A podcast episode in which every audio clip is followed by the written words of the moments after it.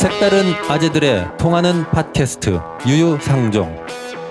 안녕하세요 강상구입니다. 배상원 박사님, 이종필 박사님 나오셨습니다. 반갑습니다. 반갑습니다. 안녕하세요. 예. 어, 왜요? 좀 씩씩하게 인사하시면 안 되겠습니까? 뭐 저 스타일이 아 예. 이제 뭐 어, 직장도 알겠습니다. 때려치시고 직장도 그죠. 때려치우시고 뭐 실업자인데. 어, 넥타이도 대충 매고. 그치? 예. 어, 얼마 전에 입추가 지났습니다. 여름이 끝나고 가을로 접어드는 시기가 입추다. 거짓말 아니겠습니까? 입추의 뜻이 요즘에는 입 닥쳐 추워지려면 아직 멀었어. 이런 거래요. 100년 만에 최악의 더위. 폭염 얘기를 오늘 좀 해보려고 합니다. 이종필 박사님 올 여름은 어떻게 더위를 잘 이겨내셨나요? 못 이겨내고 있습니다. 유럽에 아. 갔다 오셨잖아요. 네. 어. 이태리 한 3주 있었는데요. 네. 거긴 어때요? 거긴 땡볕. 완전? 네. 로, 마의 땡볕이 원래 또 유명하잖아요. 아 그래요? 네. 이, 이태리 아. 땡볕이 유명한데 그렇군요. 공기는 이렇게 그 우리나라처럼 습도가 높지는 않으니까 음. 지중해성 기후라서 예. 뭐 그늘에 공기- 가면 좀 좋죠. 그늘에 가면 그나마 바람 불감 조금 선선한데 볕에 나가면은 정말 살이 타 들어갈 것 같은. 예. 네. 그렇군요. 네. 음. 그렇죠. 그 지금도 쪽- 이제 유- 유럽도 사실 지금 전체 뭐 이태리 포함해서 나름 또 폭염에 이렇게 그러니까요. 네. 아프리카 북- 거기에서 북반구가 다 난리라고. 올라오는 네. 것 때문에 그렇죠. 네. 하여튼 뭐 살인적인 더위입니다. 배 박사님은 어떻게? 저는 뭐 그냥 어. 그냥 에어컨 없이 버텨보려다가 바로 죽을 것 같아 갖고 냉풍기를 샀어요. 냉풍기를. 어, 아 에어컨 말고. 에어컨은 뭐 감당을 못할 것 같아서 아, 네, 어떤 점에서 감당을 못합니까? 뭐- 지구 한 기후 변화에 그렇죠. 기여할 여러 수 가지 없다. 여러 가지 어떤 환경주의적 양심 어, 그런 형태로 이런 걸 그렇죠. 감당할 수 없어서. 양심적인 인간이니까. 그렇죠. 그래서 아니 요즘은 냉풍기를- 좋은 거 사시면 전기료 얼마 안 나와요. 그런가요? 네. 아, 인버터 방식을 파시, 이미. 늦었는데. 이미 늦었어요. 네. 그리고 그런 정보를 모르고 계셨기 때문에 그래서 이제 요번은 어, 저거를 어쩔 수. 없습니다. 냉풍기 사 갖고 했는데 그냥 쓸만해요. 아 쓸만합니까? 왜냐하면 거기 뭐 물을 한 두 시간마다 갈아줘야 되지만 아. 공기가 이게 그 저기 네. 밖으로 공기를 빼는 게 예, 있고 외기가 없기 때문에 실외기가 네, 없기 실외기가 때문에 없기 예, 때문에 아. 지구 기온에 영향을 미치진 않, 미치지 않는 거죠. 않죠. 네. 그래서 그러나 그 저 아니 그 냉풍기 안에 찬물을 넣나요? 얼음을 넣나요? 그냥 찬물 넣고 거기다가 냉매를 넣어서 네. 냉매를 네, 냉매라는 게 이제 뭐 얼린 얼음 같은 거 예. 넣으면은 이게 찬바람이 나오는 그런 그렇군요. 형태죠. 어, 그러니까 음. 아그두 두 가지가 있는데 제가 네. 알기로는 이렇게 그 그러니까 조그만 에어컨처럼 예. 그렇죠. 그러니까 아예 이렇게 그 공기를 이렇게 빼는 게 있고요. 음, 예. 그래서 그 실외기 같은 건 필요 없지만 이렇게 나오는 더운 공기를 뒤로 이제 빼줘야 네, 되는 게 있고 있어요. 근데 그런 게 빼는 필요- 거는 실외로 네. 빼지 않고 실내로 빼나 보죠? 그러니까 문제가 되는 실내로 빼는 거는 사실 말하자면은 뭐냐면 그게 이제 그 옛날에 그 장마철에 나왔던 저기 제습기 그런 아, 형태. 제습기가 사실 그건데 네. 요즘 나오는 그 이제 냉풍기는 어떤 게 있냐면 그렇게 공기를 빼지 않고 네. 다른 방식이에요. 음. 그러니까 얼음 같은 거를 넣어놓고 그러면은 찹잖아요. 네. 그 차잖아요라고 네, 보통 차잖아요. 얘기합니다. 네, 차가운- 차갑잖아요. 네. 차가운 기후, 네, 차가운 공기가 생기는데 거기서 이제 바람을 하는 아. 거죠. 그러니까 뭐냐면은 음. 냉장고 문을 열어놓고 거- 그 앞에 선풍기를 갖다 대는 거하고 그냥 사실 똑같은 딱 거예요. 그렇군요. 네. 네. 저는 환경을 생각하는 사람이라서 냉풍기 후자로 했고 냉풍기 아. 어때요? 저 되게 그래도 근데 탐나는데. 이제 네. 보통 이게 한 두시간 정도는 괜찮아요. 왜냐하면 음. 이렇게 오- 물 넣고 하는데 음. 그걸 갈아줘야 되는 게 문제가 돼요. 그러니까 얼음 같은 게 녹으면은 놀고 물도, 네, 물도? 금방 사라져. 왜냐하면 아. 그게 이제 되니까 물로 네. 일종의 기화 같은 거잖아요. 양심을 네, 지키기 네. 위해서는 부지런해져야 될 수밖에 근데 없습니다. 어차피 요즘 같은 열대야는 음. 푸- 풀로 잘 수가 없어요. 그래서 한 음. 두 시간마다 깨갖고 음. 계속 뭐 할 수밖에 네. 없는 거죠. 고생 많으셨네요. 어, 이게 뭐 폭염의 기준이 낮 최고 기온이 섭씨 33도를 넘을 때라고 하는데요. 아 근데 저녁 저녁 때도 막 33도 가까이 네. 되고 그러지 않았나요? 네. 아침에 뭐 28도 막 그러잖아요. 그러니까요. 아니 열대 야는 원래 제가 25 도. 알기로 25도, 25도, 예. 저녁 때 25도 이상 밤에 25도. 밤에 25도. 네, 밤에 25도인데 지금은 그러면 밤에 30 30도. 30도 가 넘으면 그렇죠. 뭡니까? 33도가 넘으면 극열대와 초열대, 초열대. 초열대라고 이제 부르죠. 없는 말막 아. 그래야 돼 지금. 그러니까요. 이게 사실은 상황이 벌어졌으니까 옛날에 없었던 일이. 새로 네. 생기는 거니까 네. 말도 만들어져야 되는 거고 그런 근데 거죠. 지금은 사실 서울 기온도 38도를 오르내릴 경우가 많아서 음. 그렇죠. 33도면 시원한 편이에요. 좀 약간 쾌적함을 느끼죠, 우리가. 그죠? 네. 네. 어, 인간이 참 묘한 동물이에요. 적응하고 있습니다. 네. 그러니까 38도일 때 막 죽건데 지금 33도도 사실은 높은 온도거든요. 굉장히 높은 아, 거죠. 그러니까요. 하여튼 올 여름은 살인적인 더위였습니다. 아니 이게 말로만 살인적인 더위 이렇게 얘기하는 게 아니라요. 실제로 사람이 많이 사망을 했어요. 음. 48명 이 어, 더위로 폭염으로 인해서 사망했다라고 행안부가 며칠 전에 예, 밝혔고요. 이건 공식적 기준으로 그렇고요. 예, 예. 네. 조금 더 이제 실제로는 더 왜냐하면 있겠죠. 이- 의증. 예, 그러니까 이제 이것이 힘들어 갖고 그것 때문에 돌아가신 분이 요만큼이고 네, 원래 다른 지병이 있었는데 이걸로 악화돼 돌아가신 그렇지, 분도. 이건 다 뺀 겁니다. 네, 그러니까요. 그리고 살인적인 더위인데요. 사실 가축은 더 많이 죽었어요. 우리가 이제 그러니까 닭, 닭이나 오리 같이 밀집해서 이 저기 사육하는 맞아요. 거는 금방 다 죽죠. 뭐. 네, 그러니까 뭐 닭 같은 경우는 네. 그 흔히 뭐 A4 용지 반장에 세워놓는다 이렇게 음, 얘기하잖아요. 그렇죠. 돼지도 마찬가지고. 그치, 이 공장형 축산 그 우리 저 제가 이거 보면서 어떤 느낌이 들었냐면 그 신도림역 있잖아요. 네. 아침에 출근할 때 네. 그 아니면 지하철 9호선 음. 아침에 출근할 때 지하철 딱 타고 들어 들어가면 꼼짝도 못 하거든요. 네. 서서 어. 네, 키 작은 사람은 숨도 못 쉬어요. 그렇죠. 남들 거기에 에어컨 바람도 안. 깔려- 네, 근데 에어컨이 고장 났어. 네. 에어컨이 고장 나고 어 35도, 38도 네, 네. 햇빛이 내리쬐요. 거기에 24시간 있다, 그런 거죠. 어. 그러면 이렇게 되는 거죠. 그렇죠. 그래서 돼지, 닭 이런 가축이 572만여 마리가 폐사했습니다. 음. 아, 굉장히 많이 죽었어요. 광어 양식장에서도 몇십만 마리가 죽었다 이렇게. 이게 이제 바닷물에 수온이 올라가니까 예. 용전산소가 나가버리니까 숨을 못 쉬는 거예요. 물, 네. 물고기들이. 그것도 이제 예. 보통 가두리 양식장들이 많잖아요. 그러니까 예, 예. 밀도가 높기 때문에 그것 때문에도 서로 문제가 되고 그래서 이제 광어 양식장 뭐 이거 거의 그래서 지금 물가가 들썩들썩 하는 것은 실제로 뭐 닭, 뭐 이 광어 같은 거, 오리 같은 거 뭐 어차피 다 전멸했으니까 예. 그런 문제가 있는 거죠. 지금 뭐 어, 수박 같은 수박이 그- 있나요? 아, 뭐, 저 아, 먹- 이제 먹- 거의 끝났어요. 먹어보진 못했는데 이번 여름 여름에 아, 이번 너무 여름에요? 비싸서. 예. 아, 예. 비싸죠. 어. 어. 어, 저는 한두 번 먹었는데요. 아 어, 부자네. 근데 이제 어, 그렇죠. 근데 어, 어, 좀 맛이 예년만 못하더라고요. 그렇게 좀 근데 이게 물- 폭염 때문에 네. 아. 어, 마- 단맛이 다 없어졌다고 그렇죠. 사라졌죠. 수박도 그렇고. 자, 그렇습니다. 그리고 뭐 집에 있는 저 같은 경우에는 집에 있는 화분 중에 햇빛에 노출 많이 되는 화분들 네. 끝이 다 탔어요. 예.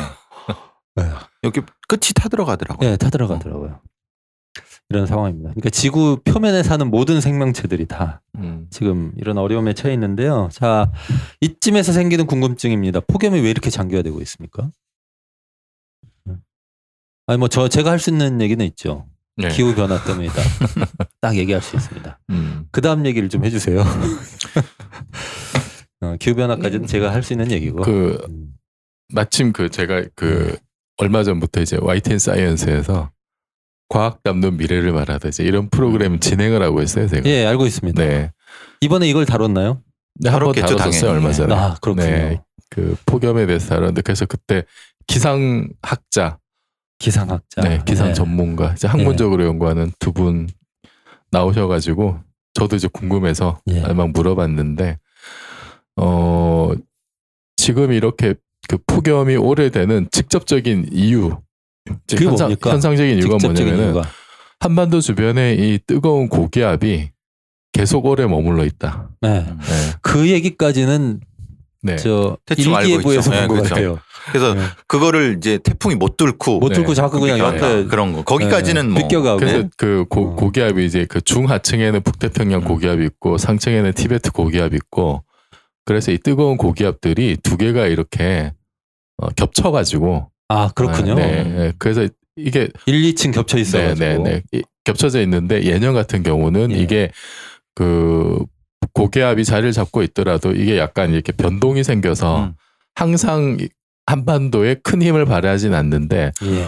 올해는 얘가 너무 기세가 세가지고 다른 주변의 어떤 변화 요인이 근접을 못한대요. 음. 그렇군요. 네. 그래서 이게 아마도 이것도 이제 기후 변화 의 효과라고 이제 생각을 하더라고요. 아, 그런데 이게 기후 변화라고 하는 거는 이게 그 타임 스케일이 굉장히 긴 이야기고 예. 음. 네. 근데 지금 올 여름이 이제 왜 이렇게 덥냐라는 거는 그 그러니까 올해 내년 이제 이런 1년 단위의 문제잖아요. 예, 그렇죠. 예, 그래서 그게 이제 뭐 여러 단계를 거쳐서 영향을 주는 거겠지만 뭐 직접적으로 이렇게 연결이 되는 음. 이런 거라기보다 그러니까 뭐 올해 조금 올해 이렇게 폭염 있고 내년은 조금 더 시원해질 수도 있고 아니면 뭐 내년 더 더울 수도 있고 그런 식으로 이렇게 약간의 그 변동성은 있을 수가 있는데 장기적인, 장기적인 추세, 추- 예, 추세를 이제- 봤을 때 예. 이런 식의 더위가 계속되거나 더 심해질 가능성이 많다라고 이제 얘기를 하더라고요. 와, 그러니까 아무래도 제가 들은 거는 그거예요. 그러니까 북극의 뭐 얼음이 예. 네. 그 온난 온난화 때문에 녹아갔고 예. 거기서 가지고 있어야 될 무엇을 못 가지고 있으니까 네. 뭐, 뭐 그걸 그걸 제- 무엇을 못 가지고 있나요? 그러니까 이제 말하자면 특수활동비 이런 거. 그렇죠 에너지를 가지고 네. 있어야 되는데 예. 그게 뭐냐 사실은 뭐 반사를 하거나 흡수를 하거나 그래야 되잖아요 얼음이라고 그렇죠. 하는 빙하라고 하는 것이 근데 그게 어때니까 이제 뭐 제트 기류 약화가 돼 갖고 뭐 그런 얘기까지는 들었어요 예. 그래서 이게 이게 퍼져버리고 아니면 뭐 확산을 못 하니까 음. 사실 그것이 힘을 써야지 이 한반도에 영향을 주는 그 기단을 밀어붙이거나 빼거나 그랬는데 그게 못하고 그냥 계속 그만 있는 거라고 그러더라고요. 음. 그러니까 그 이제 아까 말씀드렸던 직접적인 원인이 한반도 주변의 북태평양 고기압, 티베트 고기압 이런 애들이 자리를 꽉 잡고 있는데 음. 네. 그왜 얘네가 이렇게 굳건하게 자리를 잡고 있느냐? 네.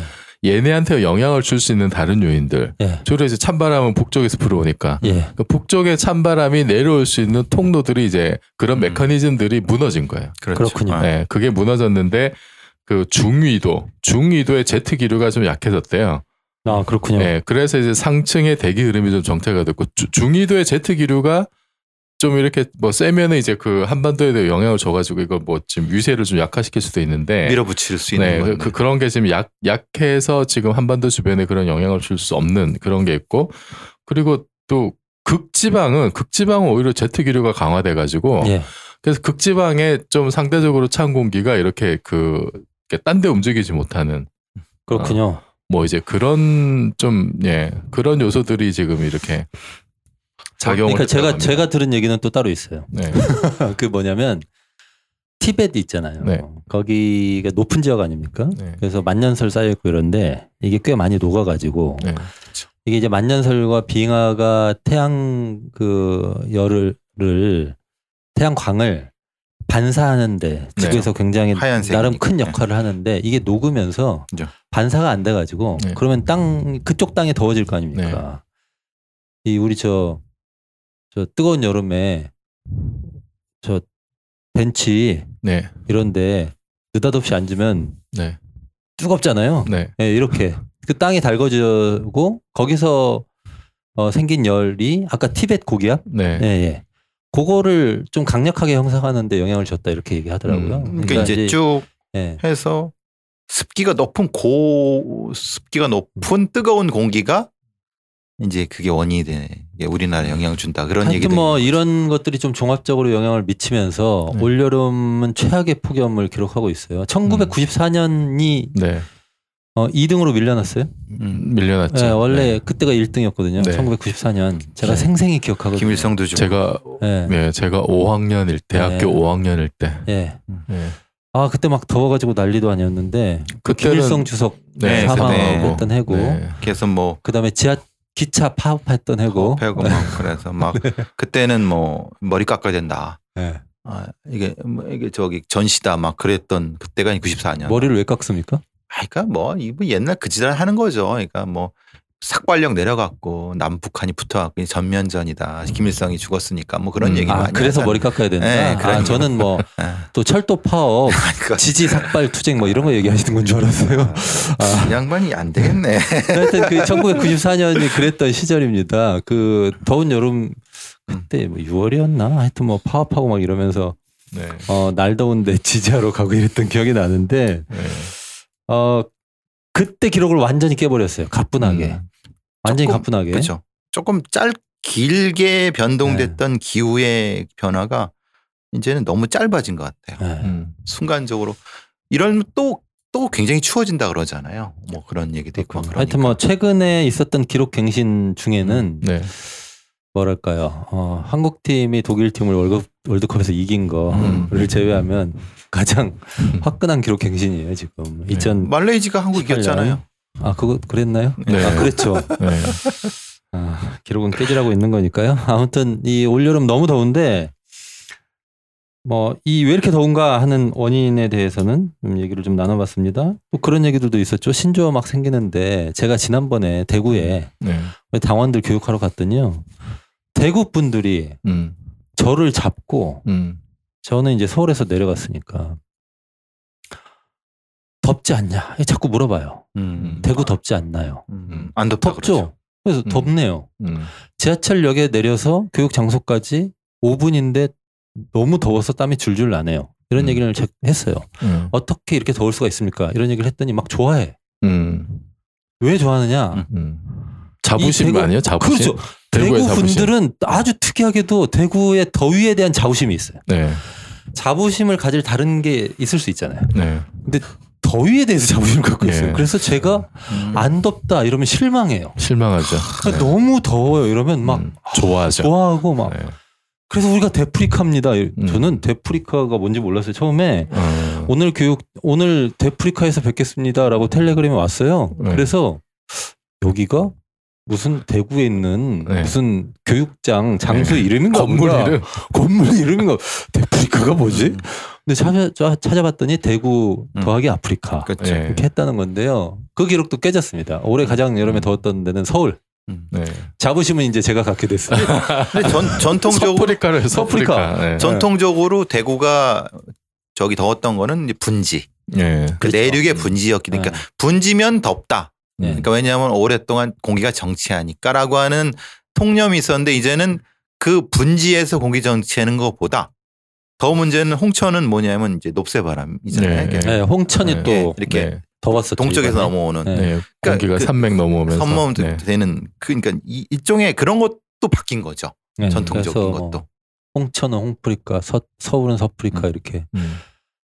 그리고 근데, 예. 대구나 서울 같은 경우도 이제 그 기온이 계속 이렇게 안 좋게 좀 올라가는 이유 중에 하나가 뭐 대구 이제 지형적인 요인도 있는데 도시 설계 자체가 그 공기가 흘러가는 음. 그런 이제 루트라든지 아니면은 이제 그뭐 음. 녹지라든지 이게 적절하게 있으면 그러면 뭐 최소한 1, 2도 정도는 이렇게 네. 낮출 수 있는 그런 여지가 있대요. 근데 그런 거 없이 뭐 사실 서울 보면 다 아파트잖아요. 특히 서울도 숲이죠. 아파트 아파트 숲이죠. 근데 원래 그래서 원래 그 강변에 예. 높은 아파트를 짓지 않고 지어도 이거를 이제 잘 배치를 해야 돼. 바람길이 네. 빠져나갈 수 있는 네. 걸 해야 되는데 우리는 그 제일 비싸고 전망 좋은 아파트를 앞에다 배, 배치를 하다 보니까 음. 그 작은 거 같이 바람길이 탁탁 네, 막혀버리는 길을 다 거죠. 막아놨죠. 네. 그러니까 그 뒤에 있는 데는 영향을 받아갖고 열섬이 되는 거죠. 그게 더 안 좋아지는 상황이 버- 네. 버는 거지는 거죠.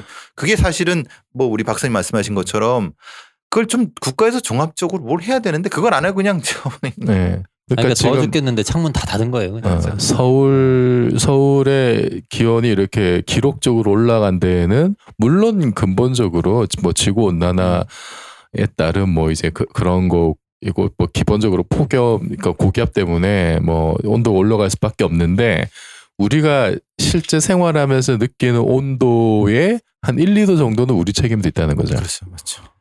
어, 그렇죠. 어. 심각합니다. 그러니까 아, 도시 도시 설계 뭐 지금 뭐 서울 다 바꿀 수는 없지만 좀 앞으로 좀 이런 문제 고민을 해야 될 것 같아요. 지금 이게 올해만 끝날 일이 아닐 것 같잖아요. 아, 내년 내후년은 더 덥다고. 네. 그렇죠. 근데 그거는 또 쉽게 짐작은 못 한대요. 아, 그러니까 이제 그렇군요. 변- 변동성이 해마다 변동성은 이거는 이제 이렇게 왔다 갔다 하는 거라 내년은 조금 시원할 수 있는데 음, 문제는 장기적으로 봤을 때 맞습니다. 그렇죠. 계속 올라가는 추세이거나 네. 이런 폭염이 예를 들어서 94년에 있다가 지금 2018년 있었으면은 음. 그러면 이게 몇 년이에요? 24년 이죠. 20 24년인데 네. 이 24년이 아니라 뭐 다음에 이런 폭염은 이제 뭐 10년 안에 그렇죠. 온다든지 거죠. 그렇게 그 주기가 짧아지면서 경향성으로서 이렇게 음. 그 굉장히 이제 안 좋은 날씨 그 기후가 계속되는 이제 그런 거라는 거예요. 그리고 올해는 뭐 북반구가 다 지금 네. 폭염에 네, 시달린다고. 하는데 원래 유럽에서 제 기억에 2003년에 폭염이 심각해가지고 그렇죠, 굉장히 많이, 많이 죽었죠. 네. 죽고 뭐 저 기찻길 그 저 철로 네. 그 휘어가지고 기차 사고 네, 나서 네, 죽고 그렇죠. 뭐 이랬었던 일이 있었던 걸로 기억나는데 지금 뭐 어쨌든 지금 뭐 박원순 시장이 뭐 영상 개발한다 그러고 뭐 어디 개발한다 그러는데 그 이제 뭐 개발하는 거는 뭐 그냥 어쩌다 쳐도 조금 더 이런 어떤 환경에 대한 고려도 조금 해주셨으면 좋겠다. 왜냐하면 네. 서울도 어차피 서울 시민도 살아야 모두 다 살아야 되는 입장에서는 그런 부분이 고려가 안 되게 하는 것은 사실은 아니다. 네. 그것을 강북을 개발한다 하더라도 거기에 맞게끔 옛날 사람들이 했던 것을 박원순한테 책임지라고 할 수는 없지만은 그래도 미래를 보는 형태의 음. 것은 필요하지 않을까 싶습니다. 예, 맞습니다. 하여튼 뭐 제가 아까 유럽 얘기 잠깐 드렸던 거는 유럽으로 따지면은 2003년 이후에 2018년 네. 15년 만에 그렇죠. 폭염이 벌어진 거고 그 주기가 더 짧아질 것이다라고 음, 얘기하는 네. 게 완전히 황당한 얘기는 아닐 수 있겠다. 음, 네. 이런 생각이 드는 겁니다. 어, 이뭐 저는 요즘에 막 이런 문제들 때문에 그저 환경운동 하시고 이런 분들 음. 그 그쪽 분야의 전문가들은 화석연료를 네. 어떻게 하면 덜 쓸 것인가를 음. 본격적으로 고민해야 된다 이렇게 음. 그렇죠. 몇년 전부터 이미 음. 얘기를 하고 있었고 그 산업혁명 18세기에 있고 나서 지금 1도 올랐다고 하잖아요 기온이. 네. 근데 어 2015년 파리 협정, 파리 기후 협정 네. 여기서 어 그때 기준으로 해가지고 2도 2도 까지. 오르는 거를 네. 막아야 된다. 어 오르더라도 거기까지만. 음. 근데 사실 지금 1도 남았거든요. 1도 일도도 남았. 안 남았다는 얘기죠. 1도도 예, 맞습니다. 네. 그 지난 한 3, 4년 사이에 뭐 온실가스가 어마어마하게 과거하고는 비교할 수 없을 정도로 음. 배출됐다 이런 얘기도 있고 이런 거를 보면 야 이게 한강변에 건물 짓는 것도 그렇고 이 뭐 저 올림픽대로 강변북로 그 엄- 어마어마하게 다니는 네. 차들도 그렇고 음. 미세먼지를 일으켰던 그 발전소들 공장들 이게 사실 기후 변화를 일으키는 요인이잖아요. 네. 근데 그게 우리 삶하고 다 연결돼 있는 거여서 음. 우리가 우리 사는 방식을 바꾸지 않으면 우리가 죽겠구나 음. 결국은. 그 제가 그, 네. 그 이제 YTN 사이언스에서 그 프로를 진행할 때 네. 그 이제 어떻게 우리 해야 되냐 네. 이런 걸 물어봤는데 그 기후 전문가 분께서 이런 얘기를 하는 거예요. 이제 혹시 이미 늦었습니다 이렇게 얘기하지 않가요? 뭐 이미 좀 다. 조금 늦은 것도 네. 있고 그런데 어뭐 이제 개, 개인이 예를 들어서 뭐 일회용 컵 줄이고 여기도 일회용 컵이 좀 보이네요. 네, 일, 네. 일회용 뭐 컵 좀 줄이고 이제 뭐 에어컨 좀 줄이고 그런 것도 중요하지만 어 전체적으로 봤을 때 일단 국가의 정책. 정책이 어떻게 어떤 식으로 가야 되느냐. 그러니까 기후 변화를 더디게 하는 방향으로 정책을 펼 수 있다는 거예요. 이제 에너지 정책도 그렇고, 그다음에 도시 아까 얘기했던 뭐 이제 도시를 어떻게 설계할 것인가 이런 문제도 있고. 그래서 그런 마인드를 가진 사람들이 뭐 국회의원이 된다라든지 아니면은 지자체장이 된다라든지 그러면은 바뀔 여지가 훨씬 많다는 거예요. 그렇군요. 네, 그래서 유- 그분 혹시 정의당 당원 아니에요? 유권자들의 각성이 중요하다. 그러니까 예. 내 개인이 이렇게 좀 불편을 감수하는 것도 중요하지만은 그런 국가적인 차원의 어떤 정책 방향을 바꿀 수 있는 그런 마인드를 가진 사람을 찾아서 지지를 하는 것. 그런 사람들이 올바른 정책을 펼수 있게 하는 것. 이런 게 사실은 더 직접적인 효과를 줄 수 있다 그러더라고요. 예, 결국 뭐 우리가 쾌적한 환경에 살려면은 정치를 네. 바꿔야 된다. 네. 아, 그래서 정의당에서도 예, 물론 준비는 하고 있겠습니다만 예. 어, 그런 정책을 잘 준비해야죠. 네, 네. 네. 네. 지금 그래도 어쨌든 아시다시피 뭐 한국 수력 원자력이라든가 원자력이라든가 기존의 그런 시스템을 옹호하고 지지하는 기득, 기득권 세력들이 또 그것을 못하게끔 그들의만의 정치인들을 준비하고 있잖아요.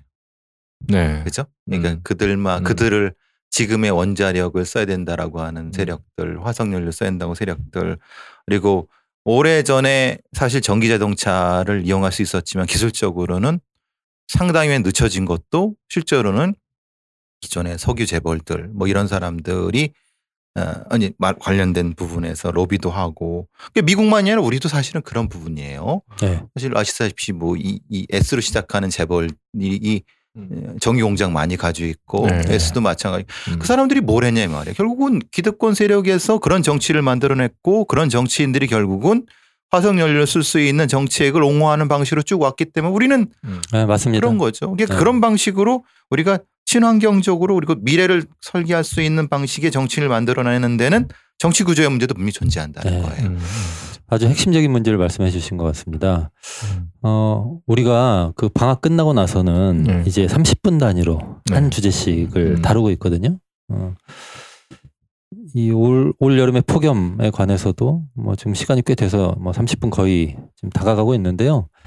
어, 올 여름에 이 무더위를 일으켰었던 원인 파악 그리고 이 장기적으로 이 재난의 강도를 더해갈 것으로 보이는 기후변화 문제. 이 기후변화를 어, 제어하거나 약화시키기 위해서는 우리가 정치에 더 관심을 가져야 되는 것 아니냐 하는 얘기들을 쭉 음. 하고 있습니다. 어, 한두 개 주제만 짧게 좀 다뤄봤으면 좋겠는데요. 제가 너무 궁금한 게 있어요.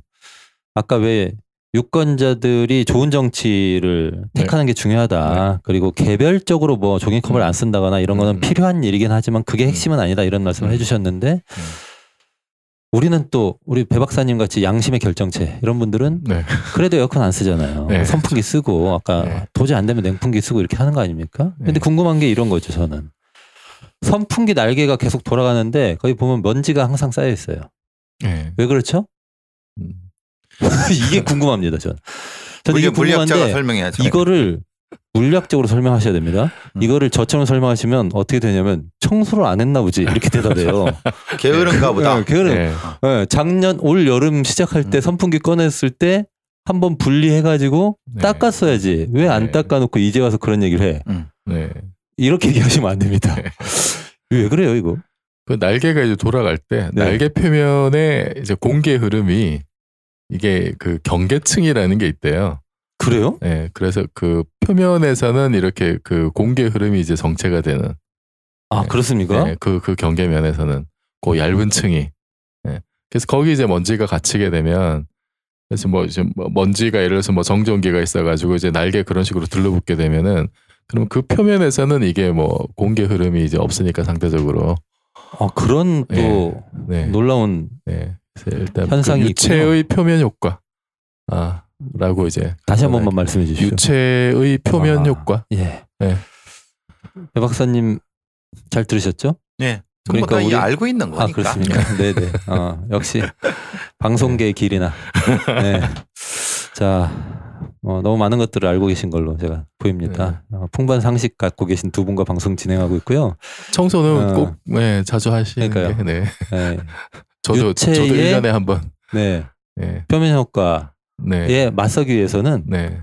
열심히 청소하는 수밖에 없다. 네. 이런 말씀을 드리겠습니다. 굉장히 궁금해하시는 분들이 분명히 계셨을 걸로 보이고, 아, 우리 방송에서 이런 생활 속의 중요한 상식, 네. 이런 것도 다루는구나, 네. 어, 기뻐하실 것 같습니다. 이런 얘기를 좀 자주 하는 것으로 음, 이렇게 하겠습니다. 자, 여름에 폭염이 심하면 제 기억에, 어, 지난 겨울 있잖아요. 네. 지난 겨울도 되게 추웠어요. 네. 영하 10몇 도씩 내려가고 네, 이래가지고 네, 저희가 우리 동네에 있는 그 길냥이들 있잖아요. 네. 쟤네 추운데 어떻게 살지? 이런 걱정을 음, 하면서 음. 저녁에 겨울 저녁 때 집에 들어갔던 기억이 있습니다. 음.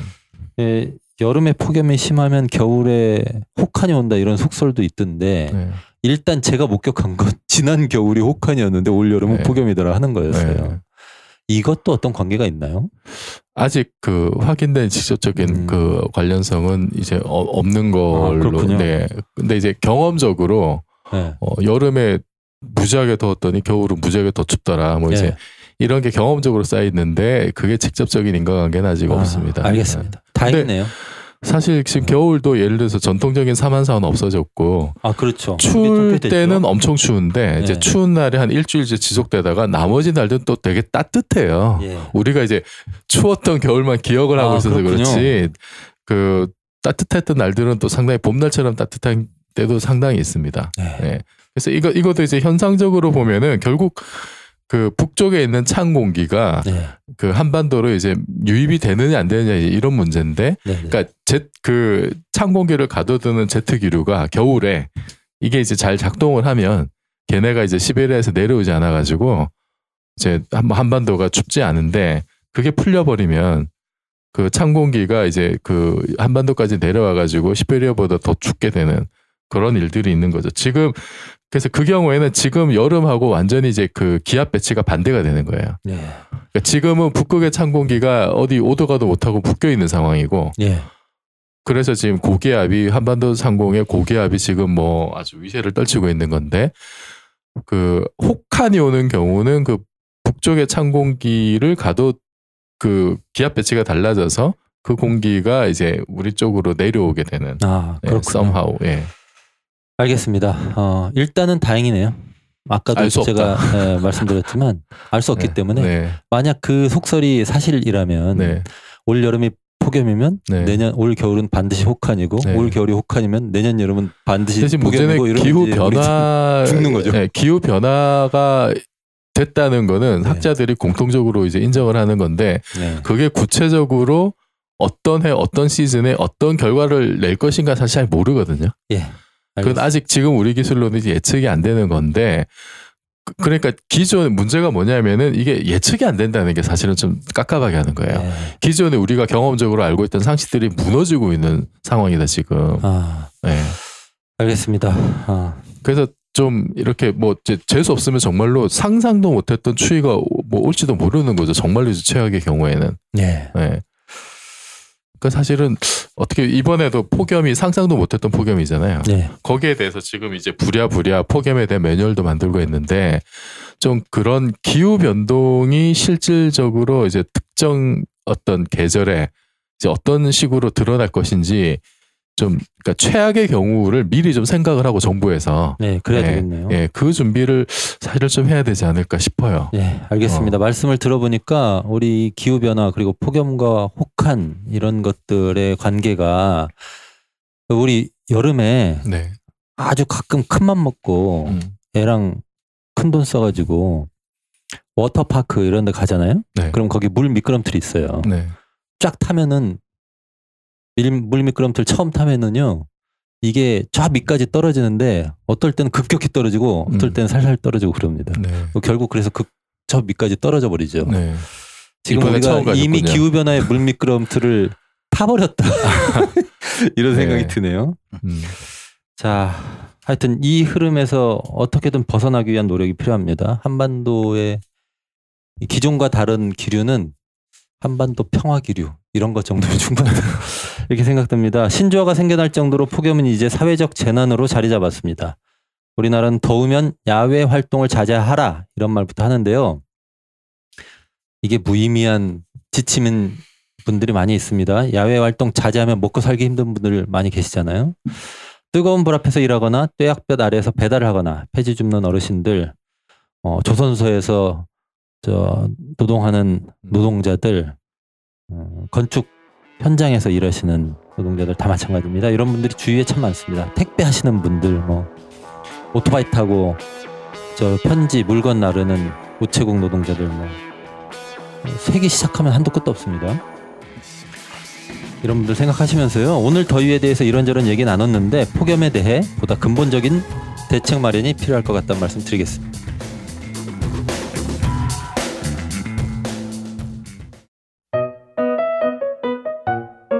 워킹맘은 눈치 안 받고 일할 수 있게, 동물은 의료보험 혜택 받을 수 있게, 성소수자는 당당히 사랑할 수 있게, 청년은 등록금 걱정 없이 공부할 수 있게, 농민은 기본소득 보장될 수 있게, 비정규직은 차별받지 않고 일할 수 있게, 정의당이 꿈꾸는 세상입니다.